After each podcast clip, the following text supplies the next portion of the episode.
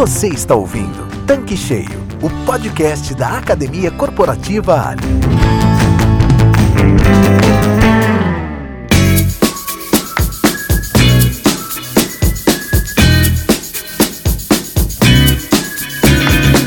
Olá, sejam bem-vindos ao Tanque Cheio, o podcast da Academia Corporativa Ali. Eu sou a Karen Rodrigues, a Head da Universidade Corporativa da companhia, e hoje eu estou com um convidado super especial que está aqui na bancada do Tanque Cheio pela primeira vez. Eu estou falando do Carlos Bispo, que é contabilista e que possui MBA em Finanças Empresariais pela FGV, é empresário, especialista no segmento de postos de combustíveis e que, além disso, é um dos principais empreendedores digitais do nosso segmento. É fundador do canal Seu Posto de Gasolina, com perfil nas diversas redes sociais como Instagram, Facebook e YouTube. Carlos, muito obrigada por estar aqui na nossa bancada, é uma honra recebê-lo.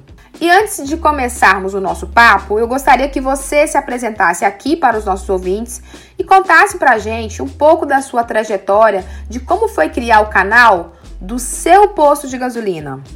Quando você criou, você imaginou que teria todo esse sucesso? Olá, Karen. Primeiro, me sinto muito honrado em participar pela primeira vez aqui da bancada do Tanque Cheio. E realmente, verdadeiramente, deixo aqui a minha gratidão pelo convite. A minha trajetória ela é um pouco longa, sim, mas vou tentar aqui contar brevemente como tudo começou, como eu entrei lá no segmento e também como que eu cheguei até aqui. Então, vamos lá, né? Vamos começar. Há 12 anos atrás, mais ou menos, eu ainda estava no mundo corporativo, trabalhava ali seguindo a minha formação, mas tinha sempre aquele incômodo de tentar ter meu próprio negócio, né? Que é o grande sonho da grande maioria aí, ser um empreendedor. E assim como grande parte também das pessoas comuns que buscam ter o seu primeiro negócio, eu acredito que se perguntarem qual é o tipo de negócio que quer ter, muito provavelmente ou é a grande chance da resposta ser um posto de gasolina. Se perguntarem para mim, ou quando perguntavam, à época, era essa resposta que eu tinha, mas hoje eu sou um pouco suspeito, né, em responder. Mas a minha jornada como empreendedor, então, como eu disse, no mundo corporativo, o primeiro ponto de empreendedorismo não foi o posto, mas foi sim outro segmento, porque realmente para entrar no segmento da revenda de combustível requeria ali um investimento um pouco mais relevante. Mas, mesmo entrando nesse segmento que não era o que eu gostaria, tive que passar por isso para então conseguir entrar no posto de gasolina. E aí, em 2008, de fato, eu consegui realizar esse sonho e já entrei com os dois pés dentro do segmento e desde então, daquela época, não saí mais. Mas o que eu gosto aqui, Karen, de contar na minha trajetória é exatamente a experiência que eu vivi no mundo da revenda de combustível sendo revendedor. Eu gosto de contar muitas vezes tanto os momentos que foram bons, os momentos que não foram tão bons assim, mas eu acredito que expressar essa realidade do campo de batalha é o que o empresário muitas vezes vive hoje dentro da revenda. E eu acho que isso é muito bom para poder mostrar para ele que existem essas dores, já não é de hoje, e que se eu conseguir superar, ele também provavelmente vai conseguir. E em meu início, particularmente falando, como você mencionou ali a respeito da minha formação, eu tinha uma expertise ali sobre finanças. De certa forma, a gestão financeira não seria o maior desafio. Então, o que foi o maior desafio para mim, que eu acho que faltou, foi o conhecimento prático, né? O conhecimento mesmo de campo, lá no campo de batalha, entender sobre o negócio, quais são as suas peculiaridades. Mesmo achando, é somente combustível, eu tenho lá 3, 4, 5 combustíveis e é muito fácil lidar, não é bem assim. Então foi quando eu já comecei com o meu primeiro erro, achando que ser dono de posto era apenas comprar, vender, pagar e receber. E o restante ali ficava tudo a responsabilidade do gerente. Mas aí não demorou muito para eu perceber que a realidade não era bem essa, né? Então caiu a ficha para mim que para eu ter uma boa gestão, eu tinha que cuidar de centavos. Porque até hoje, né? Até eu menciono muito aí para revendedores que nós vivemos de centavos. Então, cada centavo tem que ser cuidado como se deve. Mas nessa época em que eu fui revendedor, Em meados aí de 2010, acredito que os revendedores, quem estava à época em outros negócios ou na revenda, lembra que tivemos aí um período de instabilidade na economia, que é a famosa marola, e acabou afetando não especificamente o setor da revenda, mas outros setores. E à época, como empresário também de outros negócios, um desses negócios acabou sendo impactado por essa onda. E aí, como sempre, eu tento mostrar para o revendedor que não pode se compartilhar capital de giro de um posto com outra empresa, de empresa com o posto, porque sempre é algo que pode não estar totalmente encaixado. E foi exatamente o que eu fiz. E isso deu uma balançada no posto. Mas, obviamente, que segurando firme ali, vivenciando ali aquela grande luta para poder manter o capital de giro, a luta foi gigante, mas consegui segurar firme ali a situação do equilíbrio do capital de giro e esse grande desafio passou. Mas sabe, Karen, sobre capital de giro, que eu acabei mencionando aqui, é um ponto muito importante. Eu até costumo fazer uma analogia com um cilindro de oxigênio para um mergulhador. Então imagine comigo, um cilindro de oxigênio para um mergulhador é a mesma coisa que o capital de giro para um dono de posto. Um desses dois itens, em determinada situação, falhar ou faltar, você já sabe que a situação não vai ficar boa. Mas aí, voltando à minha jornada, chegou um momento que eu precisei muito segurar as pontas como empresário, né? Saber realmente que eu deveria assumir a responsabilidade ali e, por sua vez, ter atenção a cada centavo, como eu acabei mencionando. E uma coisa, Karen, que todo revendedor vai entender o que eu estou falando. Trabalhar com capital sobrando é muito tranquilo. Você consegue, de repente, abrir um prazo para cliente, ter mais segurança nas operações que você está fazendo no dia a dia do posto. Mas quando falta o capital de giro, as coisas mudam. E aí eu dizia o seguinte, é quando falta capital que você aprende realmente a trabalhar no segmento e da revenda. E abrindo um parênteses aqui, Karen, a minha dor como empresário na época era justamente não ter um apoio. Hoje você pode abrir qualquer canal da internet que fala sobre a revenda de combustível, você vai encontrar ali conteúdos valiosos, como esse podcast, por exemplo. Acredito que, compartilhando essa minha experiência, tenho certeza que muitos outros revendedores vão estar vivendo ou já viveram essa situação. E hoje você tem esse poder de ter conteúdo sobre gestão, operação, que é a educação empresarial. Mas na minha época eu não tinha isso. E aí eu costumo dizer também que aprendi pela dor. E aí tive que ir atrás da curiosidade para tentar superar todos aqueles desafios. Mas para resumir, em meus quase 6 anos como revendedor, senti realmente na pele o que é alto e baixo no campo de batalha, especificamente no dia a dia do revendedor. E isso também, por outro lado, me trouxe uma bagagem de aprendizado muito grande. Inclusive, na época, dizia para minha esposa quanta experiência nessa jornada e que acho que daria sim até para escrever um livro. E ela me respondeu dizendo, mas por que você não escreve então? Mas na hora ali eu achei que não era importante, achei que a minha experiência devia se travar por ali e não dar voz, né? E aí, passado um tempo, depois que eu já estava no mercado atuando como consultor, em meados aí de 2017, despertou então a iniciativa em começar a criar conteúdos no YouTube. Eu vi ali que muitos outros profissionais, especialistas, segmentos, já compartilhavam experiências, conteúdos sobre gestão. Pensei, por que eu não posso ter essa iniciativa de criar conteúdos e compartilhar essa minha experiência? E aí acabei criando esse propósito de dar voz para o segmento e começando com a minha experiência, né? Compartilhando ali tudo que eu vivi dentro do segmento, tanto como revendedor, como também uma pessoa que ajudava outros revendedores a melhorarem ali a sua situação do dia a dia. Para mim até que foi fácil, porque antes mesmo de entrar para o segmento de combustível, eu era professor universitário.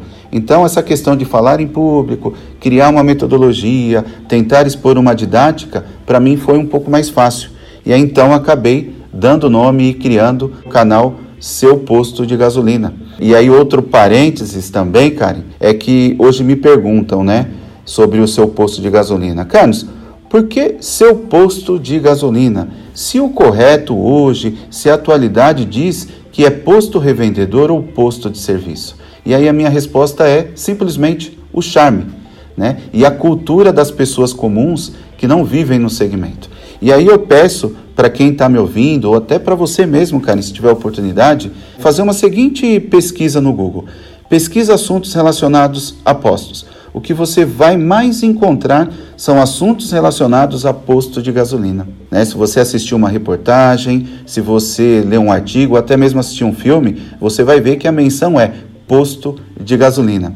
E foi daí então que eu tive esse propósito de trazer, né, esse charme, como eu disse, para a cultura onde todos estão acostumados. Por isso, deu o nome de Seu Posto de Gasolina. E agora, Karen, preciso ser bem honesto com você com relação à sua pergunta. Eu, de fato, quando eu comecei a dar voz ali no canal Seu Posto de Gasolina, eu não imaginava que eu teria uma repercussão, uma continuidade tão grande. Simplesmente quis levar para o digital aquilo que eu atuava ali no campo de batalha. E, de fato, não imaginava que teria esse tipo de crescimento, né? Ou até que me tornaria uma das referências em conteúdos para revendedores, como mencionam aí, como você até mesmo fez essa abordagem. Então, Karen, acredito que, resumidamente, consegui aqui apresentar para você e para os ouvintes exatamente da onde eu saí, né? Como que eu entrei no segmento e qual é a razão hoje de estar aqui, né, com esse propósito de tentar compartilhar e levar aí a tranquilidade na gestão, né? Pelo menos esse é o propósito para os nossos amigos revendedores. Carlos, muito bom, viu? Ouvir sua trajetória, que é bem inspiradora. E eu vi que você é especialista na gestão estratégica para postos de serviços e possui muita expertise na área financeira. E o tema desse episódio é exatamente sobre finanças. Quer dizer, como descomplicar a gestão financeira na revenda. E aí, Carlos, como que a gente enche o tanque de conhecimento para este assunto? Com certeza, Karen, hoje é o dia de encher o tanque de conhecimento de um assunto que é extremamente importante para o revendedor e com certeza para as finanças do posto.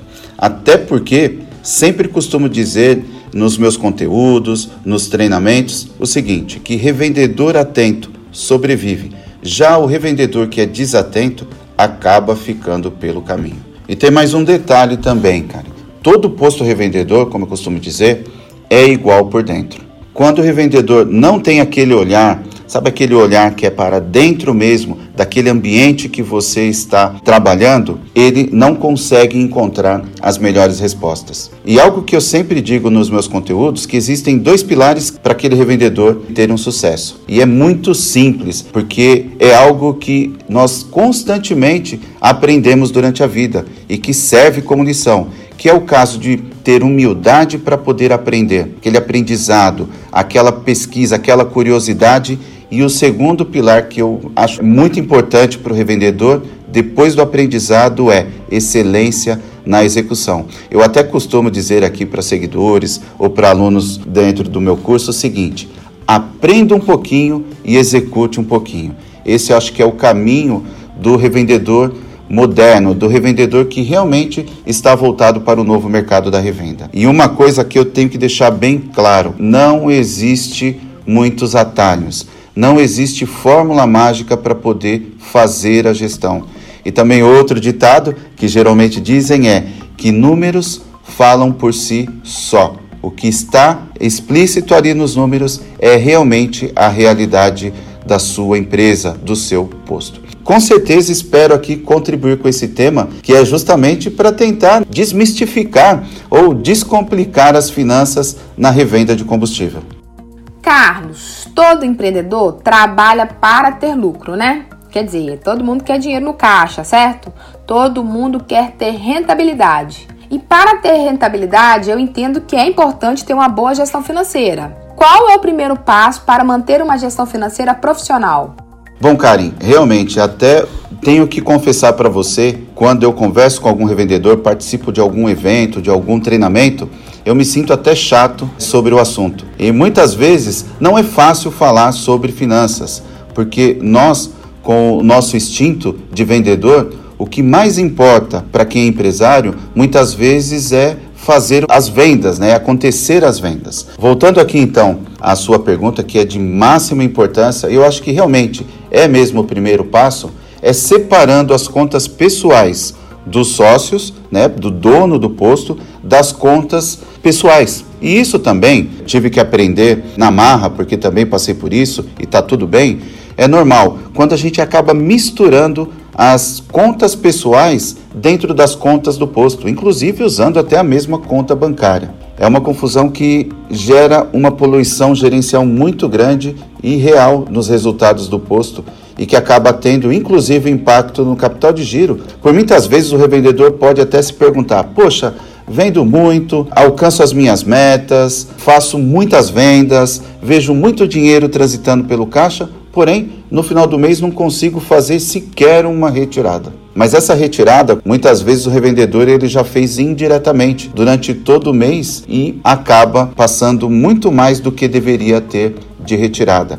Eu até costumo brincar ou dizer que, geralmente, pelo achismo, né, o revendedor ele faz uma retirada aqui, ele paga uma conta pessoal ali, né, um boleto de uma escola, um boleto de um aluguel, um cartão de crédito pessoal e acaba não percebendo esse vulto de dinheiro que ele está retirando. Geralmente, pelo achismo, ele acaba retirando até 30% a mais do que poderia tirar. Vou trazer aqui um exemplo que é muito comum entre os revendedores quando eu tenho um contato mais próximo. Carlos, eu evito retirar dinheiro do caixa para não prejudicar o capital de giro. Falo, ok, mas o que você faz? Você não tem retirada? Você paga algum tipo de conta? E a resposta é sempre assim, eu pago apenas as contas que preciso e se sobrar caixa no final do mês, eu faço a retirada.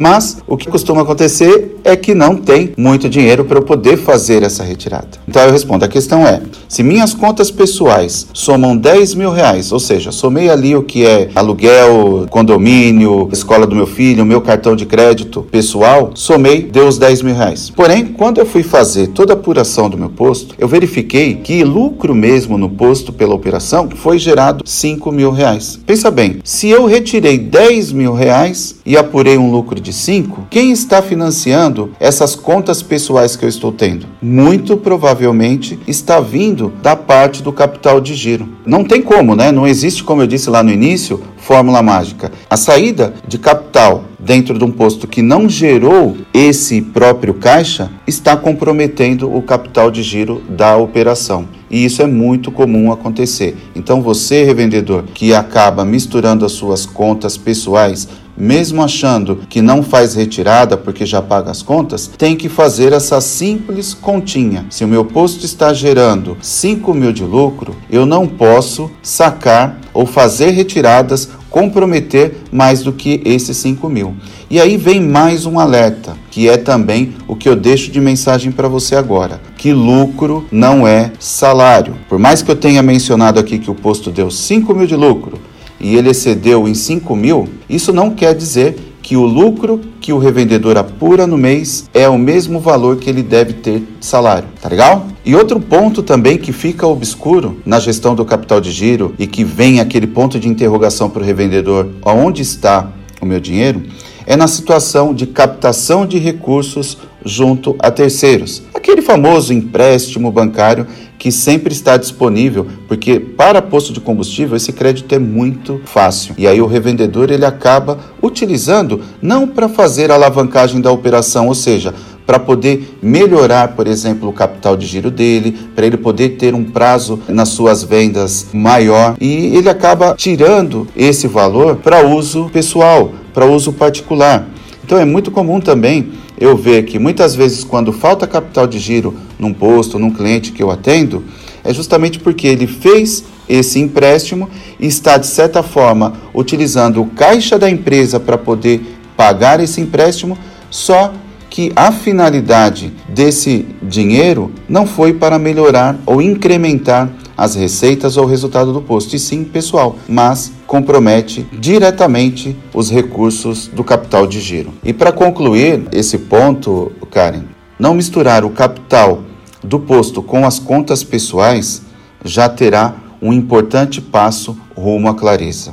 E quando o revendedor ele conquista essa clareza, ele começa a partir de então a ter uma tranquilidade financeira muito mais favorável, ou seja, ele encontra ali o caminho de descomplicar as finanças e aí sim, ele vai para soluções que realmente a gestão financeira proporciona para ter uma vida tranquila. Realmente, Carlos, faz muito sentido o que você falou. Você indicou o primeiro passo da gestão financeira e disse que ter clareza é fundamental dentro de qualquer negócio. Depois de separar as finanças e ter a clareza, qual o próximo passo que o revendedor tem que dedicar, que ele tem que ter um foco mais direcionado?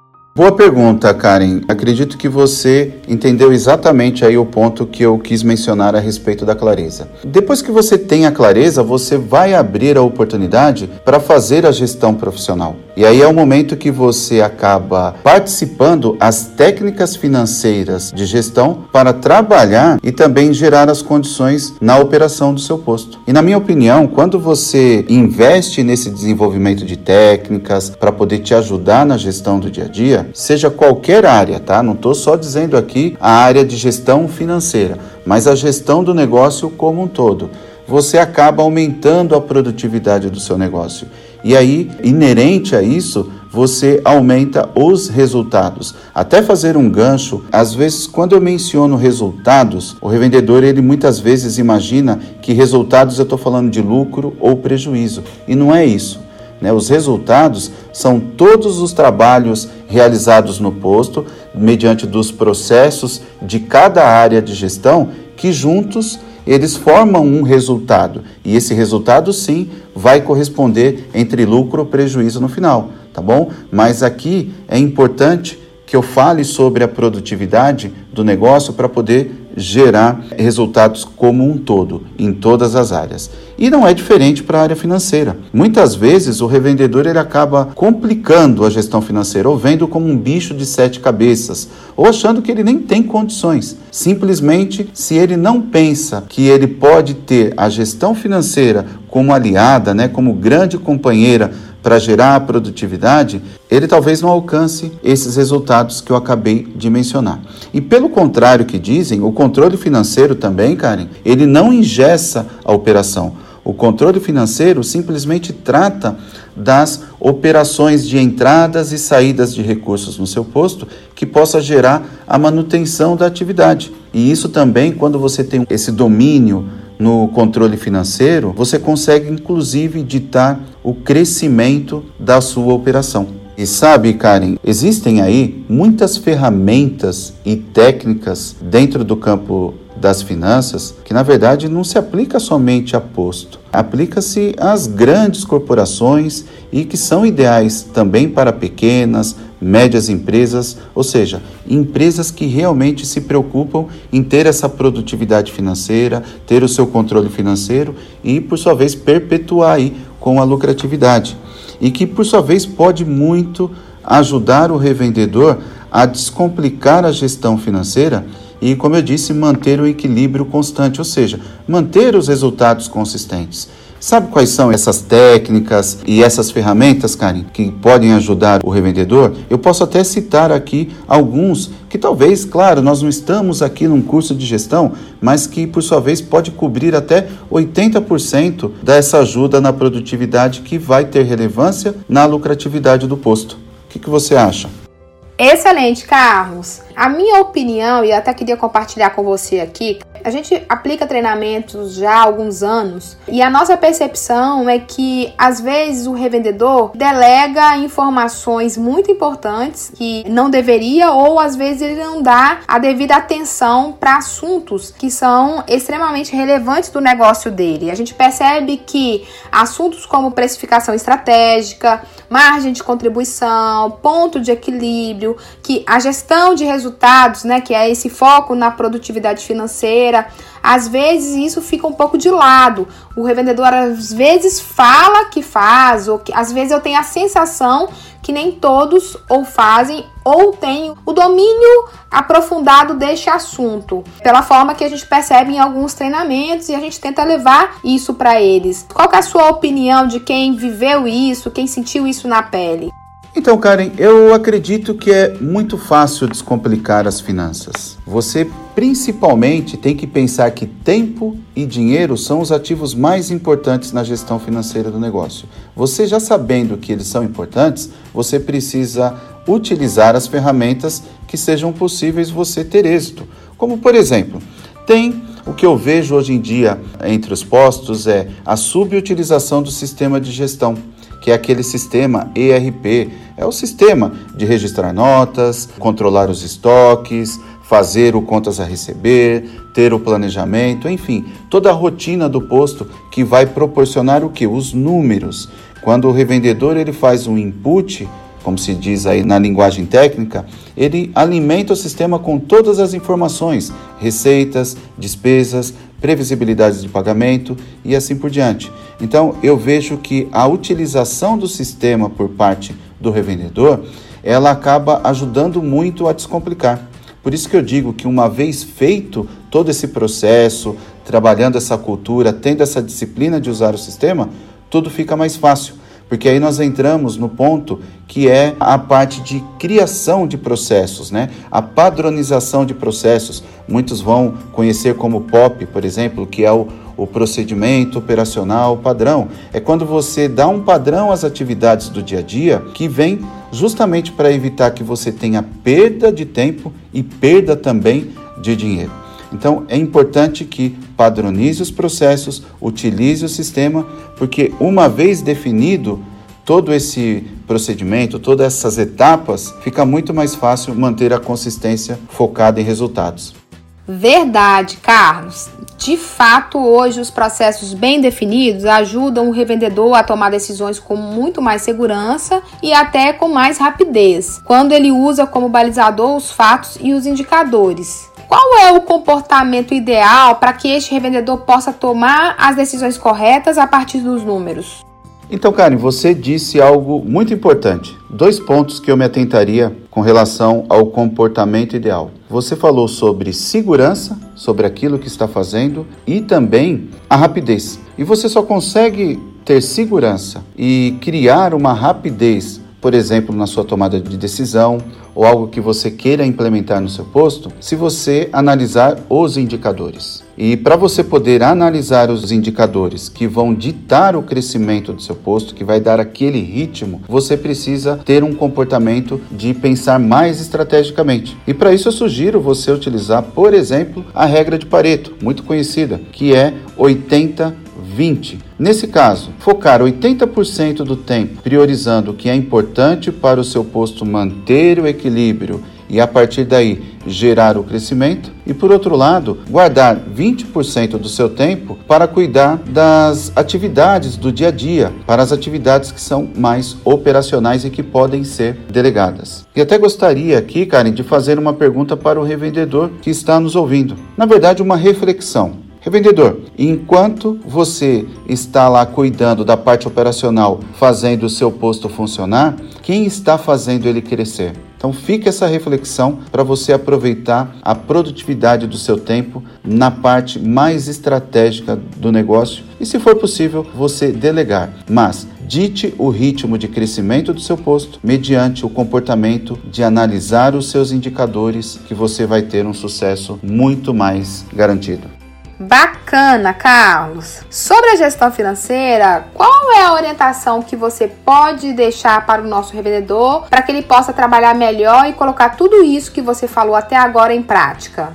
Minha orientação é que o revendedor comece imediatamente a olhar para os números, utilizar as boas práticas de finanças, saber dos indicadores do seu negócio, fazer, como eu disse, a gestão de caixa, a gestão dos resultados. E uma coisa muito importante que foi o que eu comecei lá no início dizendo, que ele tenha a humildade de sempre estar aprendendo, de sempre estar se desenvolvendo como um empresário, né? Fazer o desenvolvimento dele pessoal mesmo e aprender sempre com os conteúdos que estão disponíveis, inclusive aí no mercado que é dedicado ao nosso segmento. E para terminar, vou usar uma frase que já é muito conhecida no mercado, mas que poucos acabam vestindo a camisa dessa prática, que é: aquilo que não é medido não pode ser gerenciado.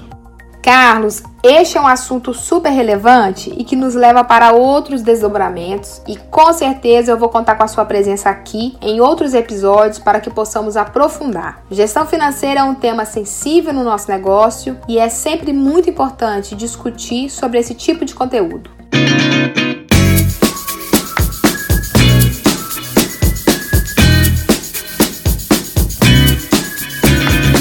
É uma pena, né? Mas estamos chegando ao final do nosso episódio. Não tenho dúvidas que o que você nos trouxe hoje vai contribuir bastante para o nosso revendedor. E eu quero agradecer imensamente a sua participação aqui, porque foi sensacional. E pessoal, fiquem ligados, porque em breve o Carlos vai voltar aqui. Mas antes de encerrar, já que o tema do episódio é Descomplicando a Gestão Financeira, qual a dica-chave que você pode deixar para os nossos ouvintes? Karen, muito obrigado mesmo. Eu que me sinto muito honrado por poder compartilhar o nosso conhecimento aqui com os ouvintes do Tanque Cheio. E com certeza pode contar comigo que eu voltarei sim. Mas para terminar, eu gostaria aqui de deixar um pensamento, uma dica chave mesmo para o revendedor que remete muito à modernidade hoje da revenda para quem quer uma boa gestão. Na revenda moderna, estratégias e dinheiro devem ser miscíveis, ou seja, devem se misturar e proporcionar diferencial ou vantagens. Tenha em mente, revendedor, 4 aspectos fundamentais para o crescimento ou expansão do seu posto ou até mesmo na sua rede. E vamos lá! Satisfazer as necessidades dos clientes com mais eficácia que os seus concorrentes, ou seja, tente ser melhor para os seus clientes do que os outros postos concorrentes. Segundo aspecto, entenda que lucro não é salário. Reinvista parte dos lucros para uma reserva de investimentos ou até mesmo para criar uma reserva de emergência.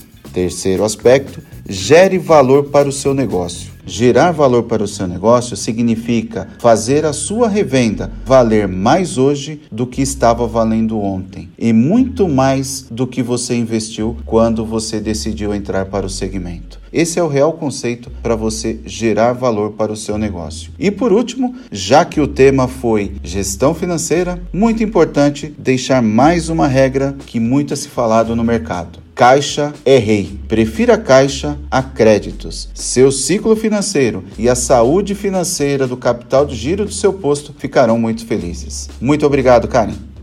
Então é isso, pessoal. Chegamos ao final de mais um episódio e eu quero agradecer principalmente a você, nosso ouvinte. E para quem ainda não nos conhece, que tal adquirir ainda mais conhecimento entrando em nosso canal do Telegram, da Academia Corporativa Ali? Lá você vai encontrar conteúdo exclusivo feito para você, revendedor Ali. Clica agora no link que está na descrição deste episódio e faça parte do nosso canal. Um grande abraço e até a próxima semana!